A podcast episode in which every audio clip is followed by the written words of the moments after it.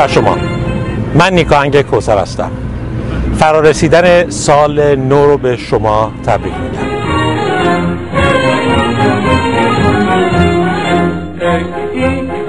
ای مرد پرگوهر ای خاک سر چشمه هنر دور از تو اندیشه بدان پاینده مانی تو جاودان.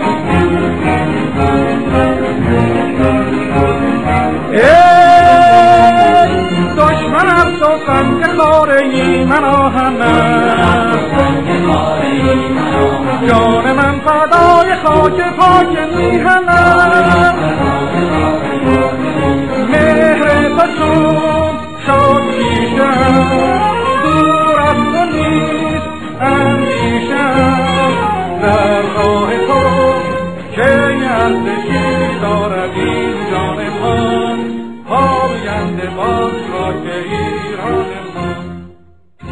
سال 1401 برای خیلی ها ناگواری های بسیاری به همراه برد.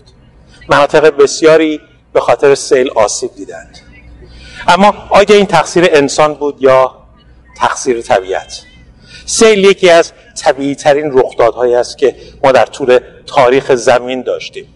اما ما انسان ها هستیم که سازه ها خانه ها جاده ها رو در جاهایی می‌سازیم که آسیب پذیرتر میشن. برداشت بیش از حد از سفره آب زیر زمین ادامه پیدا کرد و شهرهای بسیاری آسیب پذیرتر شدن از جمله تهران و اصفهان. مسئله زمین لرزه بزرگی که در ترکیه اومد خیلی ها رو نگران کرد. نگرانی بیشتر شد وقتی که خیلی ها دانستن به خاطر برداشت بیش از حد از سفره آب زیرزمینی شهرهای بزرگی مثل تهران میزان آسیب پذیری شهر بیشتر خواهد بود. خیلی ها به نشست زمین زلزله خاموش میگن و این زلزله خاموش می‌تونه نگرانی ها رو بیشتر بکنه. ما در مجموعه آبانگان در سالی که گذشت با کمک کارشناسان بحث رو مطرح کردیم در ارتباط با آب محیط زیست عدالت محیط زیستی و در پایان سال نشه آب عدالت محیط زیست رو با عنوان آینده ایران منتشر کردیم. در این برنامه صحبت های دکتر کمال آذری جامعه شناس و متخصص علوم سیاسی رو میشنویم در ارتباط با مقاله‌ای که نوشته بود با عنوان رکن چهارمی لازم هست برای مدیریت آب و محیط زیست. آقای دکتر آذری خیلی ممنون که با ما گفتگو می‌کنید. خیلی خیلی از شما تشکر می‌کنم لطف کردید. شما در مقاله‌ای که داشتید در نشریه آب محیط زیست و عدالت درباره قوه چهارم صحبت کردید. اینکه در آینده ایران یک قوه مجزا از قوه مجریه قضاییه و مقننه بایستی مدیریت منابع طبیعی رو بر عهده بگیره. میشه در این باره بیشتر توضیح بدید؟ با کمال میل. ببینید برای جهانی که امروز ما درش زندگی می‌کنیم دو تا اصل خیلی مهم هست برای به صلح و آرامش و, و رشد اقتصادی. یکی آزادی و دیگری محیط زیست هستند و این دوتا در به اصطلاح در با هم تنیدن در حقیقت که بدون این اون یکی دیگه به وجود نمی‌تونه بیاد. منتها در کشورهایی که در حال توسعه هستن در حال عوض شدن از یه جامعه سنتی به یک جامعه مدرن هستن ما باید نیروهایی که می‌تونن این به اصطلاح این تحول رو ممانعت بکنن باید حتمی بشنشیم و جلوشون بگیریم. یکی از اونا توأم شدن قدرت اقتصادی و قدرت سیاسی هست و یکی دیگه هم هست قدرت مطلق سیاسی هست.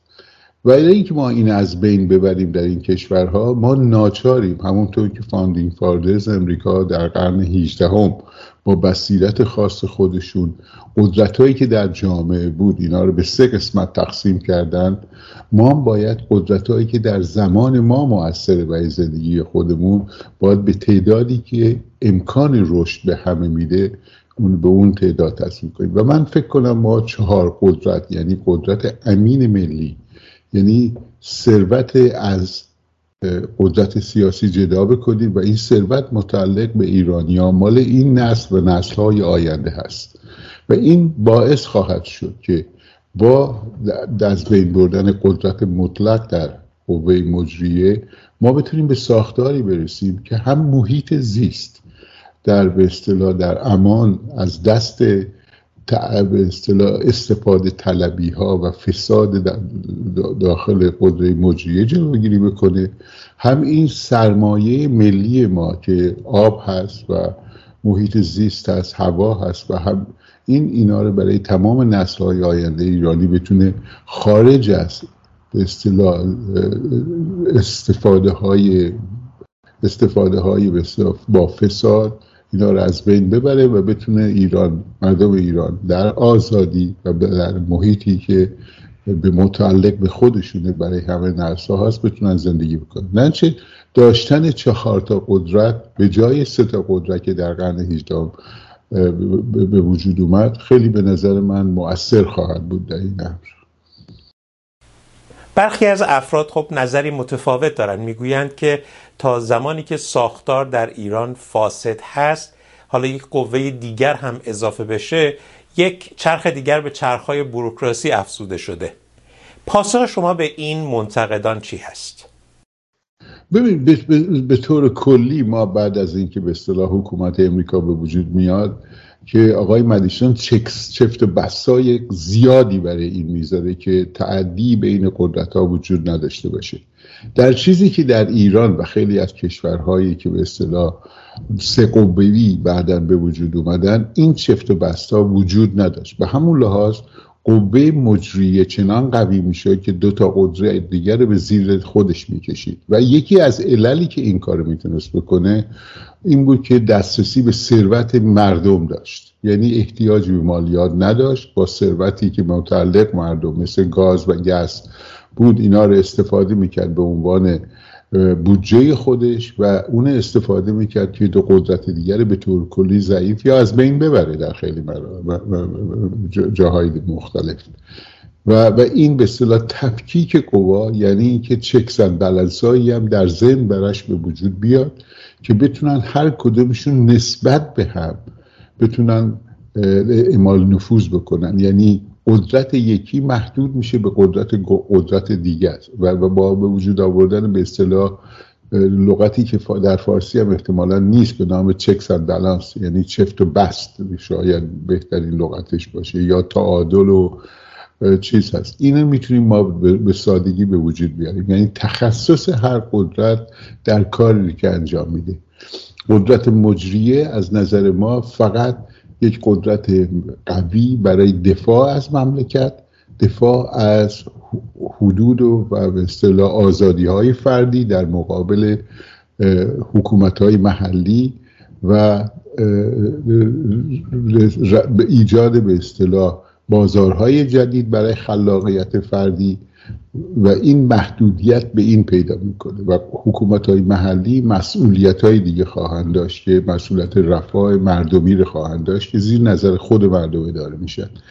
و این روش اگر ادامه بدیم منجر به توسعه جوامع مدنی خواهد شد که این جوامع مدنی با قانونمند شدن اینا خودشون بزرگترین تضمین برای به وجود آوردن اون چفتن بلنس های به اصطلاح چفت و بسایی هستن که قدرت ها از حد خودشون نتونن زیاد روی کنن. اگر به مسائل روز بنگریم می‌بینیم که به تازگی گروهی از افرادی که در اپوزیسیون مطرح هستند منشور رو تحت عنوان منشور محسا منتشر کردند که یکی از بخشهای اولیه اون به بحث تمرکز زدایی می‌پردازه. شما جزو کسانی هستید که در نوشتاتون چه در کتابتون به مسئله تمرکز زدایی پرداختید و اینکه برای مدیریت در بسیار از مناطق بایستی کشور رو به بخش های تقسیم کرد. برخی تفسیر می‌کنند که این نگاه شما در حقیقت مقدمه بر فدرالیزم هست. پاسخ شما به این افراد چی است؟ متاسفانه این صحبتی که راجع به فدرال میشه اون اصلا منظور من نیست. فدرال یک حکومت به اصطلاح قدیمی هست که کارایی چندانی در خیلی جاهای دنیا نداشته. و بسیار مبنای, مبنای صحبت من بر مبنای آزادی های فردی هست و این آزادی های فردی هست که ساختار به اصطلاح حکومت های محلی میده. حکومت محلی در فقط نوع قوه مجریه هست. یعنی اون سه قوه دیگه چهار قوه دیگه در تمام مملکت یکسان هستند قوه مجریه در تمام دنیا به دو صورت اداره میشه. یا سکتریانه که بخش مثلا وزارت خانه ها هستن که با هم در تمام مملکت مثلا وزارت اقتصاد بود وزارت کشاورزی بود که همه مملکت هستن و این محلی و غیر محلی نه زیر نظر مرکز اداره میشن. بعد نوع دیگرشون حکومت های تریتوریال هستن که این تبکیک در خود قوه مجریه هست نه در قوه دیگه. یعنی قوه از نظر دادگاهی از دادگاه های کشور قوه قضایی و قوه مقننه هنوز مملکت با یک به اصطلاح نهاد سر کار داره. با نهادهای مختلف نداره. حکومت فدرال کاری که می‌کنه تمام اون قدرت ها رو باز در مرحله به وجود میاره. یعنی قانونگذار و به اصطلاح قوه قضایی هم جدا میشن. بنابراین یک حکومت واقعا مثل یک حکومت ملی در یک محل به وجود میاد که این به نظر من نه تنها باعث آزادی بیشتر نمیشه بلکه آزادی های را می‌تونه خیلی بیشتر از بین ببره. هدف کلی جهان امروز این هست. کاری به ایران نرم نظر آزادی فردی میگم که ما هرچی بتونیم قدرت های محلی رو زیاد به قدرت های فاصله بین فرد و آزادیشو هرچی از نظر سیاسی این رابطه نزدیکتر باشه آزادی بیشتر تامین میشه. حالا ما بیایم در آینده ایران این آزادی ها رو حتی کمتر بکنیم آیا این نتیجه درستی خواهد داشت؟ ما باید این یک نگاه به عنوان یک به اصطلاح علوم سیاسی دان نگاه بکنیم که این ساختار با چکسان بلنس های لازم به وجود بیاریم. هدف آزاد کردن مردم هست که بتونن در زندگی خود با خلاقیت خود بتونن اونطوری که خودشون می‌خوان زندگی بکنن. و قدرت های حکومتی باید در خدمت این افراد آزاد باشه. بنچه با به وجود آوردن قدرت های مضاعف آیا ما این آزادی ها رو زیاد می‌کنیم یا کم می‌کنیم؟ در, در نوع حکومتی که من در کتابم نوشتم اساسا قوه مجریه هست که تفکیک میشه و به صورت تریتوریال اداره, اداره مملکت هست. ربطی به اینی که به اصطلاح اینا حکومت های فدرالیته هستن نیست به این صورت. یعنی عدم مرکز جدایی به خاطر کسایی کارایی به اصطلاح عمرانی در مملکت می‌کنن قوه مجریه هست. ما اینو میدیم دست خود مردم محل که با مدیریت خودشون از یک طرف و از طرف دیگه با کار خودشون امکانات رشد فردی همه افراد اون محل رو به وجود بیارن. با سپاس بسیار از شما. خواهش می‌کنم قربان.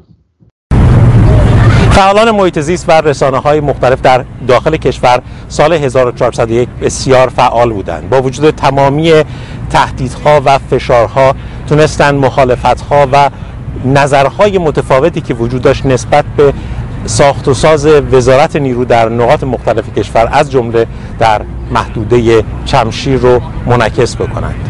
درباره وضعیت دریاچه ارومیه گزارش های زیادی منتشر کردند.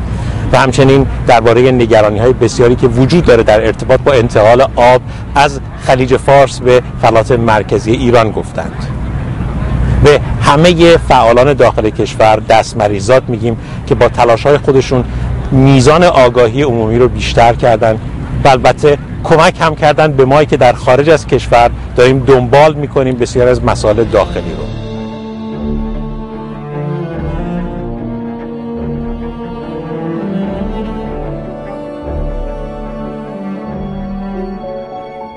اسمش را گذاشتند طرح مردمی کاشت یک میلیارد درخت. از آخر به اول می روم. یک میلیارد درخت. چرا یک میلیارد؟ چرا دو میلیارد نه؟ چرا نیم میلیارد نه؟ پشتوانه این عدد کدام مجموعه مطالعات است؟ این عدد از کجا آمده؟ این همین سوال خود ما هست که یه میلیارد از کجا اومده من به این خاطر میگم. چون شما برای کاشت میلیارد حداقل دو تا دو میلیون عرصه نیاز دارید. این دو تا دو میلیون عرصه کجاست؟ اصلا شما مش... شما باید عرصه ها رو مشخص بکنید بعد بگید. مثلا گفتن در مازندران نمی‌دونم حدود 250 هزار هکتار عرصه برای کاشت است. خب این سوال اینه. این 250 هزار هکتار کدوم عرصه است که افتاده است؟ که توسعه جنگل شما می‌گیره. و اگر یا غنی سازی می‌کنید که داخل جنگل یه بحث دیگه است. اگر توسعه جنگل میگید که این مثلا در این منطقه مازندران کجا ما 250 هزار هکتار زمین؟ اگر مراتب منظورتون هست که مراتب اجازه ندارید بکارید.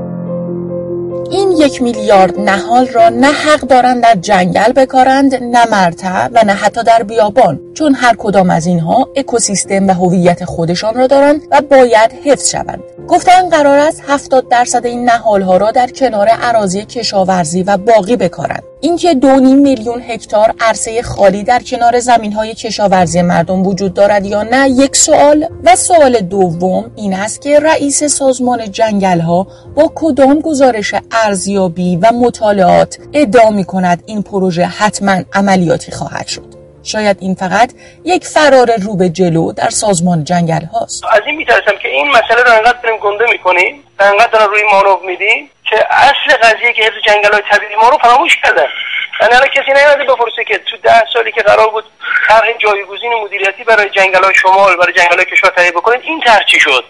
یعنی الان خود به جای پاسخگویی به این مسئله متولیان این امر سازمان وزیر دارن بحث می‌کنن کاش یک میلیارد. یعنی فرار به یه جلوه.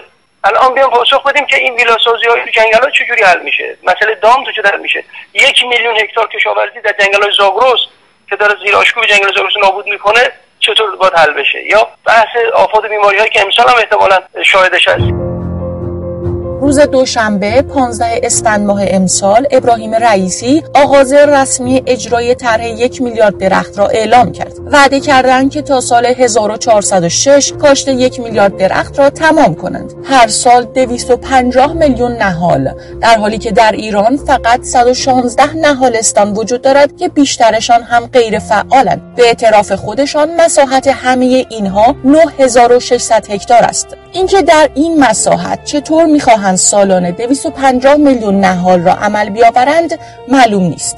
پس می‌روم سراغ کلمه طرح اسمش را گذاشتن طرح کاشت یک میلیارد درخت. هر طرح و پروژه‌ای نیاز به امکان سنجی دارد. اینکه عملیاتی می شود یا نه. اگر پاسخ منفی باشد طرح اصلا شکل نگرفته و همه چیز باید منتفی شود. اگر پاسخ امکان سنجی مثبت باشد باید جزئیات آن مشخص شفاف سازی و برای آن برنامه ریزی شود در حال بررسیه به نظر من هنوز. چون این هنوز عنوان طرح رو نمی‌تونه به خودش بگیره. چون طرح در واقع شما باید کاملا برنامه زمانبندی مشخص باشه منابع مالی مشخص باشه طرح و برنامه‌ریزی مشخص باشه. چه گونه کجا به چه شکلی چه کسی بخواد بکاره با چه من اینا باید مشخص این هنوز مشخص نیست. نه این در واقع اینو به نظر من فعلا آرزوی کاشت یک میلیارد نال یا رویای کاشت یک میلیارد نال در اون حالتی که شما فکر می‌کنید یه طرحی باشه نه طرح نیست هنوز. در واقع در حال بررسی یعنی کمیته نشستن ایده مختلف توضیحات مختلف میاد اونجا بررسی میشه بحث داره میشه که این آیا چه مقدارش عملی چه مقدارش عملی نیست به چه شکلی باید انجام بشود چه شکلی انجام نشود. یعنی هنوز بحث تو این مرحله است. در یکی دو ماه گذشته تبلیغات زیادی برای این پویش یا به قول خودشان نهزت کاشت درخت شده. توسط تلویزیون یا سایت ها و افراد وابسته به سازمان جنگل ها و وابسته به دولت. اما تهدید کردن مخالفان و برچسب زدن به منتقدان رفتاری غیر قابل قبول است. این توییت مدیر کل مشارکت های مردمی سازمان جنگل هاست. او مخالفان را اندک دانسته و آنها را متهم می کند که از محیط زیست برای اهداف سیاسی استفاده می کنند رئیس سازمان جنگل ها باید در این مورد پاسخگو باشد که این مدیر جلب مشارکت های مردمی است یا مدیر دفع مشارکت ها آیا تهمت زدن به منتقدان یک پروژه به ادعای شما علمی در شرح وظایف سازمانی این مدیر قید شده؟ متخصصین یک انتقاد مهم دارند. سازمان جنگل ها نباید با اصرار روی طرحی که مطالعه علمی ندارد روی کمکاری هایش سرپوش بگذارد. و الا کسی ذاتا مخالف درختکاری نیست. به امید اینکه سال بهتری داشته باشیم از 1401 با شما خدافزی می‌کنم. که دارد این جان ما پاینده باد خاک ایران ما.